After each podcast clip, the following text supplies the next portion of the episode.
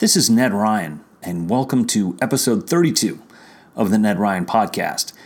I want to talk about the life issue today uh, in light of some of the things that were said last night about the life issue, in which Vice President Mike Pence said that Donald Trump is absolutely the most pro life president uh, we've had in recent times, perhaps ever, which I fully agree with.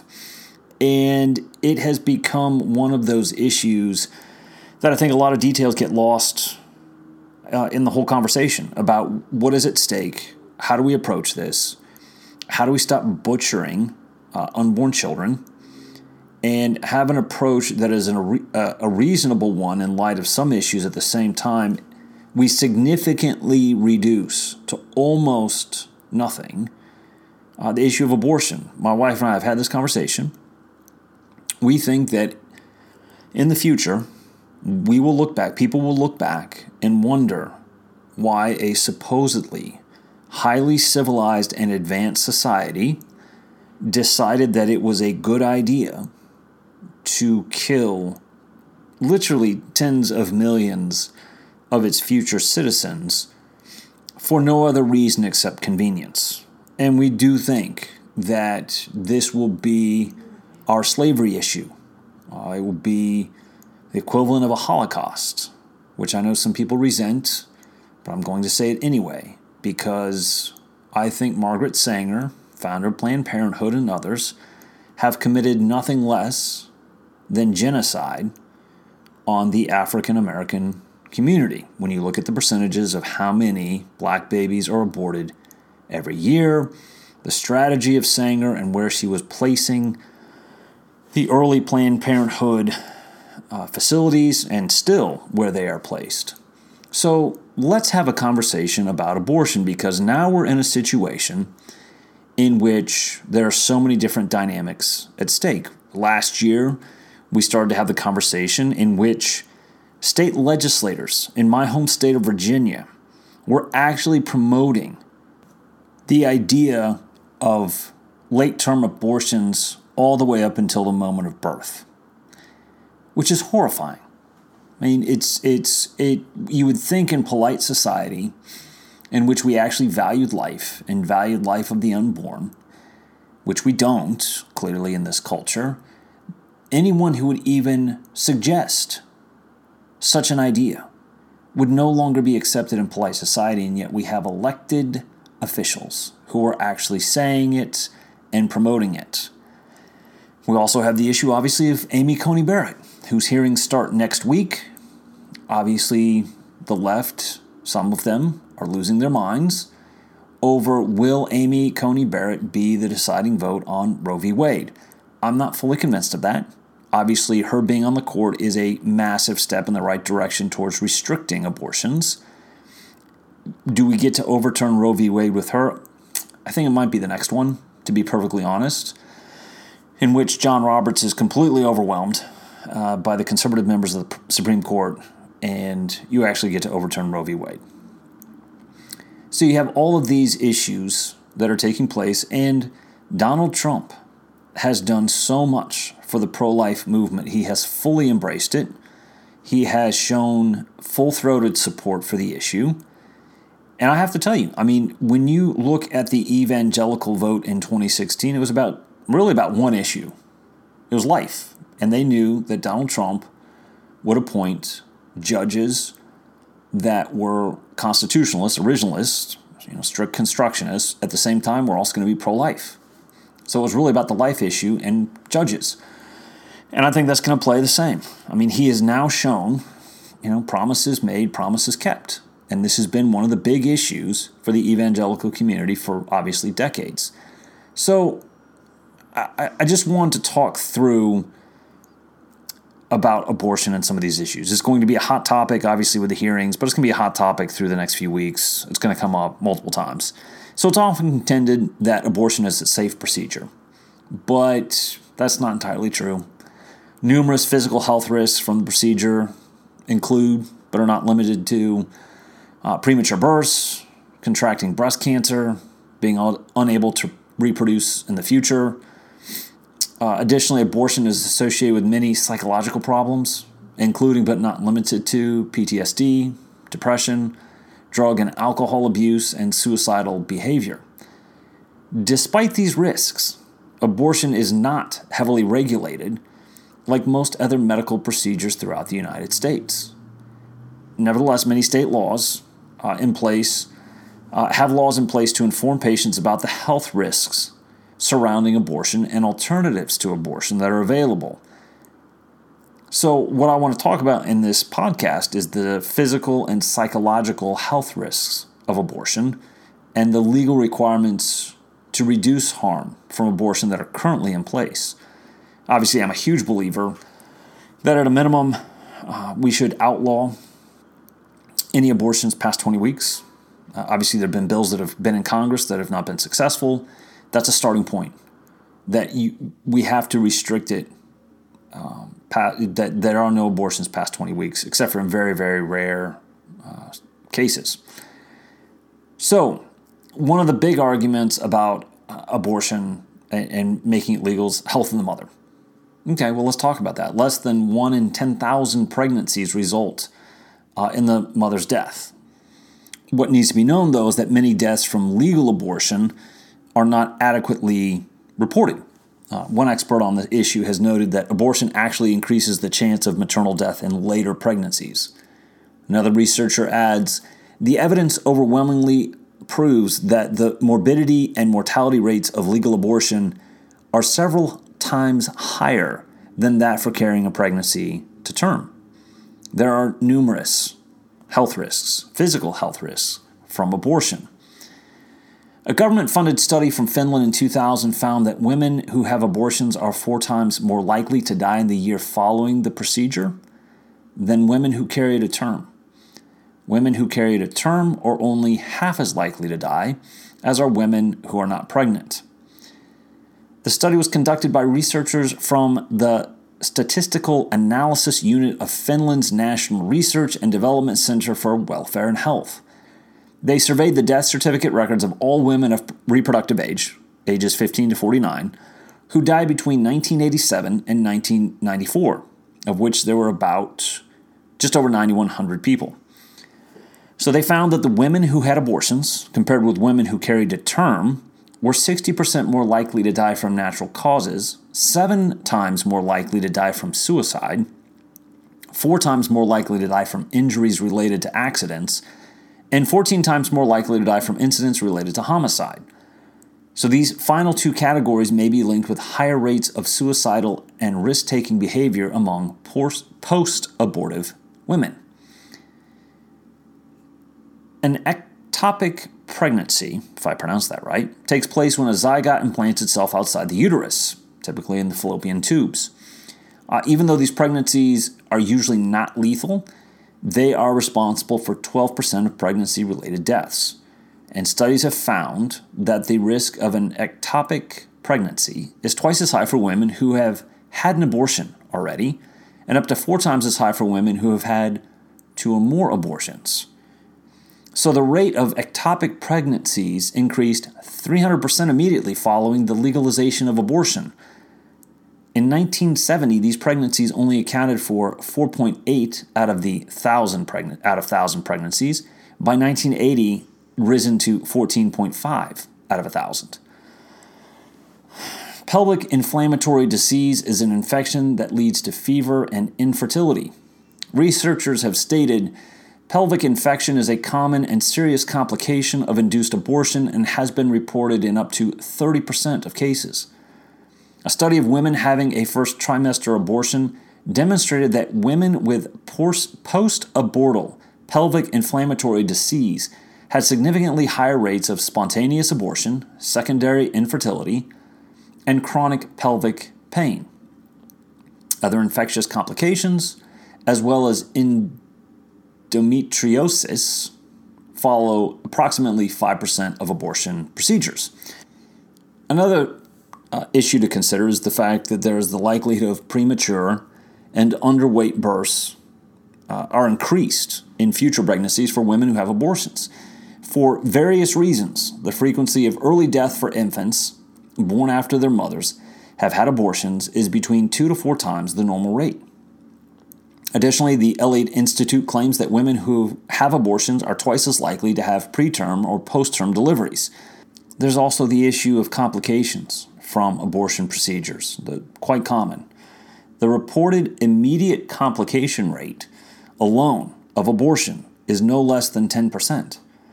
In addition, studies of long range complications show rates no less than 17% and frequently report complication rates in the range of 25 to 40%. Dr. Thomas Hilgers thoroughly studied the leading medical literature on the subject and came to the following conclusion. The medical hazards of legally induced abortion are very significant and should be conscientiously weighted. Women who have abortions are more likely to contract breast cancer at some point in their lives. This is due to the fact that breast tissue grows rapidly in the pregnancy in preparation for nursing but is unable to fulfill its natural function with a premature end to the pregnancy. Women who have had first trimester abortions are twice as likely to contract breast cancer than women who carry to term. Dr. Joel Brind, who is professor at the Department of Natural Sciences at the Baruch College of the City University of New York, is a main proponent of the connection between abortion and breast cancer. Uh, he wrote the Comprehensive Review and Meta Analysis of the Abortion Breast Cancer Link. He's written that the single most avoidable risk factor for breast cancer is abortion. He states only induced abortion, not spontaneous abortion, is consistently linked to the incidence of breast cancer. Biological basis of this difference is also clear. Most spontaneous abortions are characterized by subnormal ovarian estradiol, if I got that word right, secretion. It is the surge of estradiol early in a normal pregnancy which provides an estrogen overexposure by which most known risk factors increase breast cancer risk. So, of course, the New York Times once claimed that women should not be concerned about the increased risk of breast cancer following abortion. However, 10 of the 11 previous studies that were published ahead of the New York Times report found a link between abortion and breast cancer. So, a woman in America has about a 12% lifetime risk of contracting breast cancer. Journal of the National Medical Association reported that in 1993, black women that are 50 or older that had at least one abortion have a 370% increased risk of contracting breast cancer. This translates to a 56% lifetime risk for black women who have had abortions of contracting breast cancer. There are other physical health risks that come with abortion. Women who have abortions are almost four times more likely to die from accident related injuries than other women. One study found that women who have had abortions experienced a 62% higher risk of death from all causes than did women who gave birth. Factors contributing to death include suicide and accidents. The legalization of abortion corresponds with a significant increase in premature births. So, the rate of premature births before 1970 was about 6%. By 2006, it had risen to almost 13%. However, the rate has declined to about 11.7% in more recent years, which, as a matter of fact, corresponds with a decrease in abortions.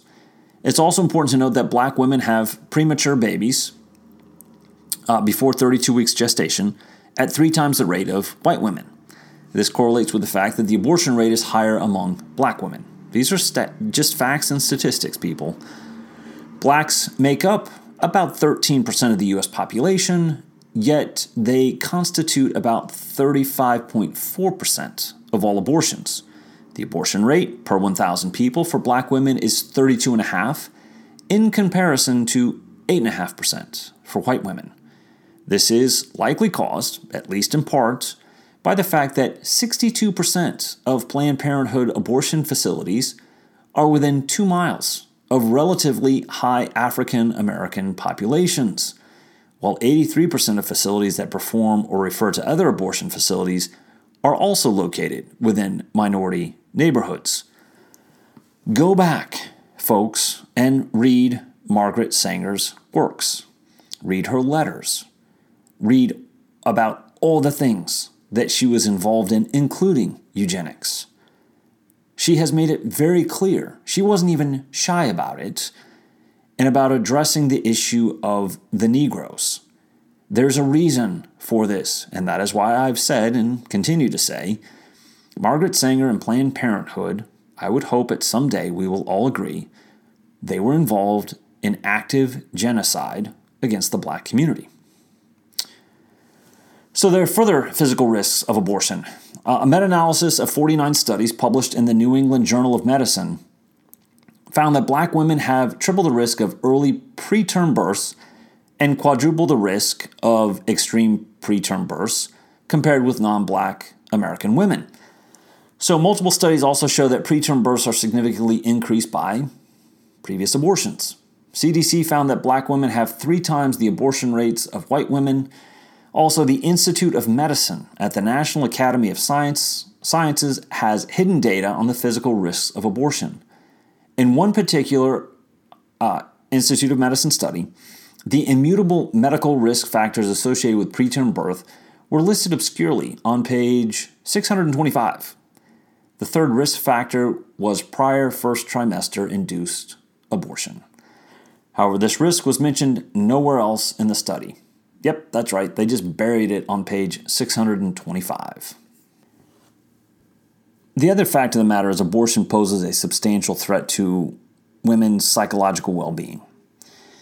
Several dozen studies link abortion to increased rates of sexual dysfunction, impotency, loss of intimacy, unexpected guilt, extramarital affairs, traumatic stress syndrome, grief responses, personality fragmentation, and higher rates of alcohol and drug abuse.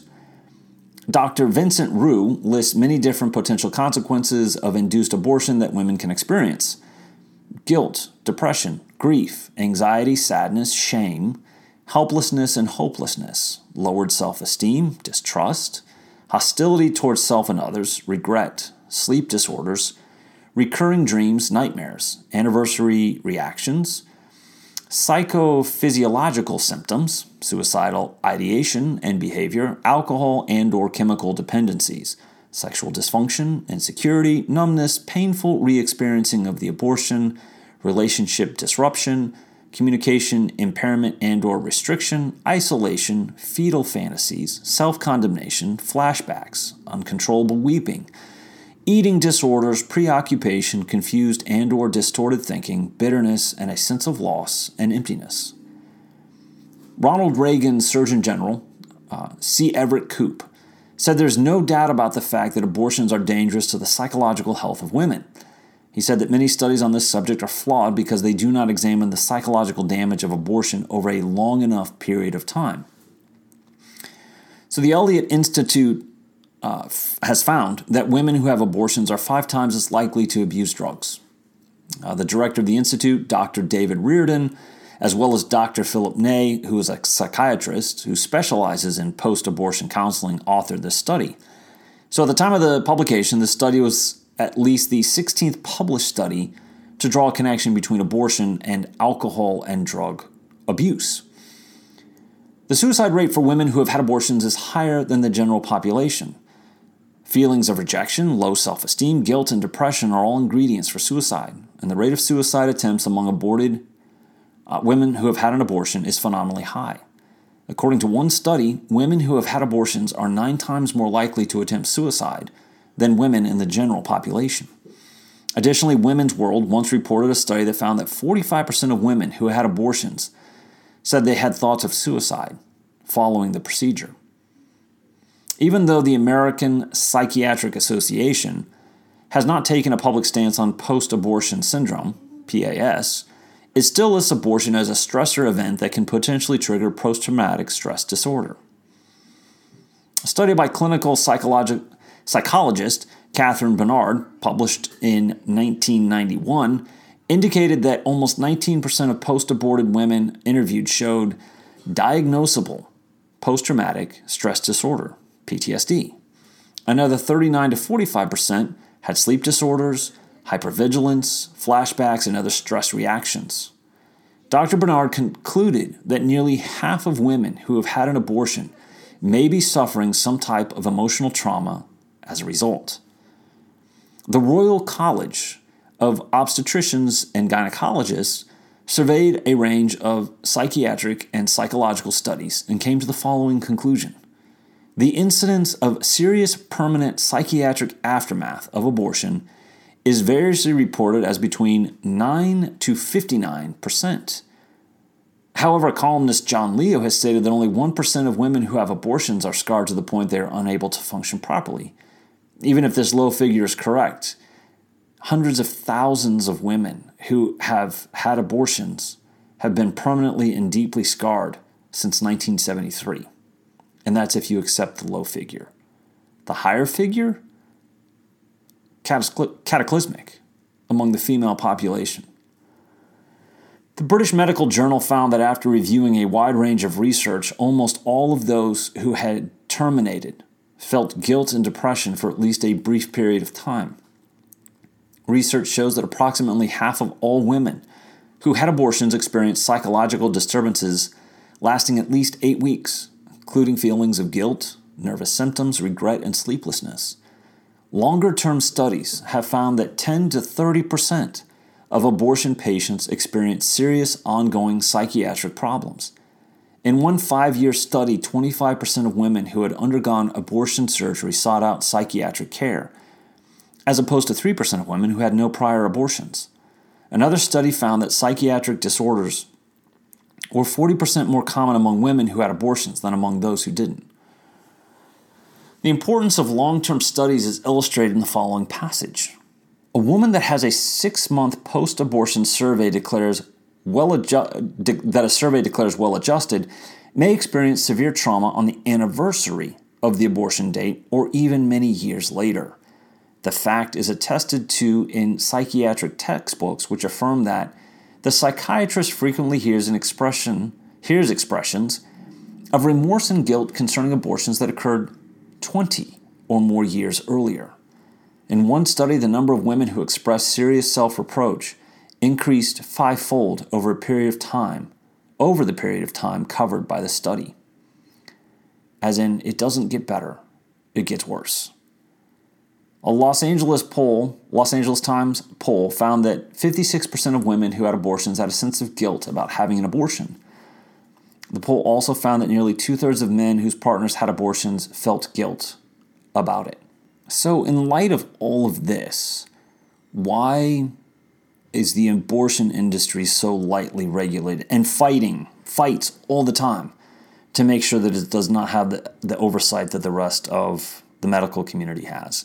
So, Randy Alcorn, who's done a lot of work and research on this very issue, draws a firm distinction between abortion clinics and hospitals to illustrate abortion is not a legitimate medical procedure. He writes Abortions seldom include pathologic exams, while normal surgeries do. Abortion clinics aggressively advertise their services, which real hospitals seldom do. The patient's informed consent is always required at hospitals, while abortion clinics almost never explain to women the full risks of abortion or the psychological development of the unborn. The consent of the parents of a minor is always required for an ethical surgery but not for abortion, except in states with parental consent laws. Abortion clinics sometimes give kickbacks to family planning clinics that send them business, something ethical hospitals would not do. Hospitals require detailed record keeping. Abortion clinics' records are often sketchy. The great majority of ethical surgeries are for true medical reasons, whereas 99% of abortions are for non medical reasons. So, there's been polling on abortion safety. There was a comprehensive 1991 Gallup poll found that an overwhelming 84% of Americans believe that health and safety standards should be imposed on abortion clinics, and 86% believe that the law should require that a woman receive information regarding fetal development and alternatives to abortion. More recently, a July 2011 Gallup poll found that 87% of Americans favor a law that requires doctors to inform patients about certain risks surrounding abortion before performing the procedure, while only 11% oppose this requirement. What this has resulted in, numerous states uh, now have requirements that counseling, which includes giving women the physical and psychological health risks of abortion must be given prior to the commission of the procedure, the abortion, as well as information about alter- alternatives to abortion.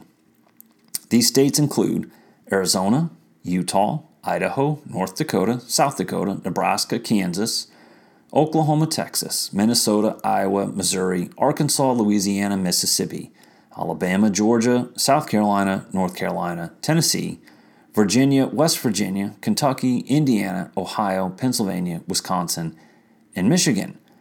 Florida and Montana also have similar laws on the books, but they are not currently enforced because they have been enjoined by the courts. However, many states still do not require that women are given the proper medical information, as well as information concerning abortion alternatives, so that women can make informed decisions. It's almost as if many elected officials are more concerned with promoting abortion than they are with the freedom to choose.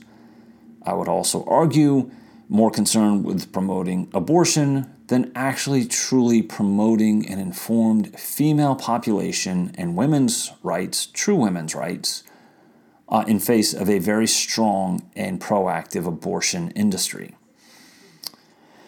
So, abortion is the only procedure in the U.S. for which the surgeon is not universally required to inform the patients of the risks of the procedure.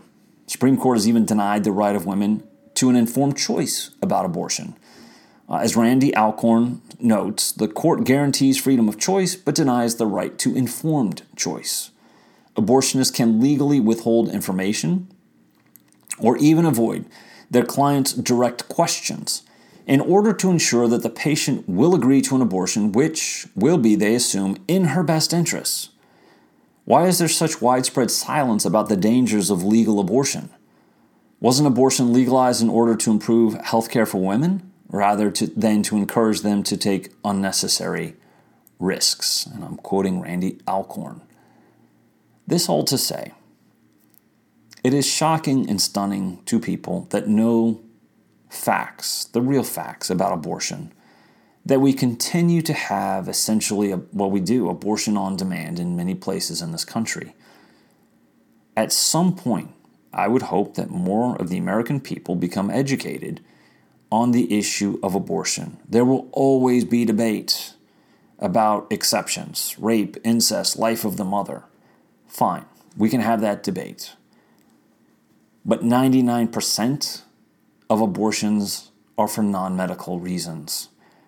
If we could reduce by 90% the abortion rate here in America, we would be a much better place. But it also speaks to the moral health of a country that we have allowed such a practice for 47 years. I was born in 1973, the year that Roe v. Wade was passed. Let's face it, I mean, this was this was legislation passed by a super legislative body that went around the traditional legislative means and by judicial fiat has implemented policies that have resulted in the death of tens of millions of unborn US citizens. And so we have to have we, we, we have to have the debate. We have to have the conversation. I hope that we get it out of the courts, that it goes to the legislative process, about abortion on demand that we actually will say we believe that the unborn children actually do have rights. They have the right to live, they have the right to life, they have the right to be born and to experience all of those things that are inherent to a human being. And I think it's incumbent upon those of us listening to this to understand I truly do believe this is the great issue, the slavery issue of our day. And for many years, the abolitionists in America, in the 1840s and 50s, were considered the crazy radicals, that they were so far outside the mainstream of America because they simply raised their voices and pointed out the evils of the slave industry in this country. And obviously, in many ways, the, the mainstream media, many different, whether it's Hollywood, etc., have tried to say that anytime you actually want to bring up in a serious way the issue of abortion, you're outside the mainstream. No, I think the mainstream is with us. I think it's with us who are pro life.